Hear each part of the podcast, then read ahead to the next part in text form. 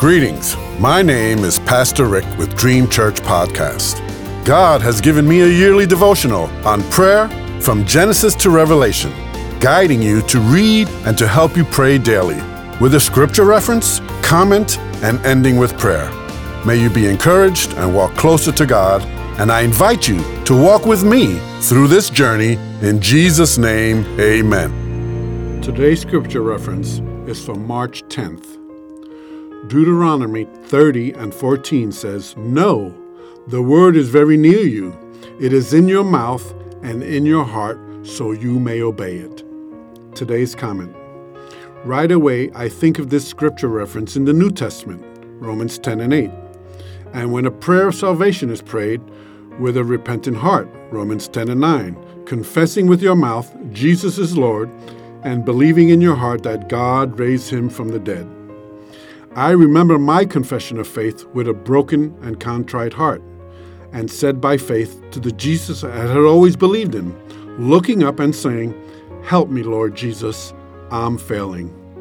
My next morning was like a transformation from a caterpillar into a butterfly. This was after a sinner's prayer, days earlier, after being miraculously healed, and where my own mother led me to pray, to accept Christ in my heart, and to repent of my sins. Soon after came an altar call in a local church where I publicly accepted Jesus as Lord and Savior. In Luke twelve and eight, Jesus promises, "Whoever acknowledges me before men, the Son of Man will also acknowledge him before the angels of God." Luke fifteen says, "There is rejoicing in the presence of the angels of God over one sinner who repents." Confession of sin is just humbling yourself and admitting you are wrong. God gives grace to the humble, but opposes the proud. Titus two eleven and twelve says, "For the grace of God that brings salvation has appeared to all men. It teaches us to say no to ungodliness." And of course, Ephesians two and eight says, "For it is by grace you have been saved through faith."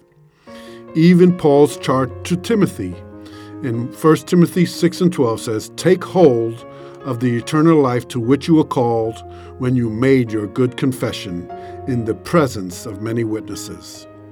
Today's passage starts off with the word no, for Moses was offering the people a choice, a choice between life and death, blessings or curse. Deuteronomy thirty and eleven says, "This choice is not too difficult for you or beyond your reach." In Joshua twenty-four and fifteen, Joshua renews God's covenant with the people and said, "Choose for yourselves this day whom you will serve. But as for me and my house, we will serve the Lord." What is your confession of faith today? And to others, let us pray.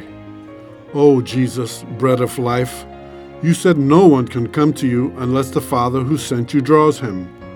I come broken to you so you can fix me.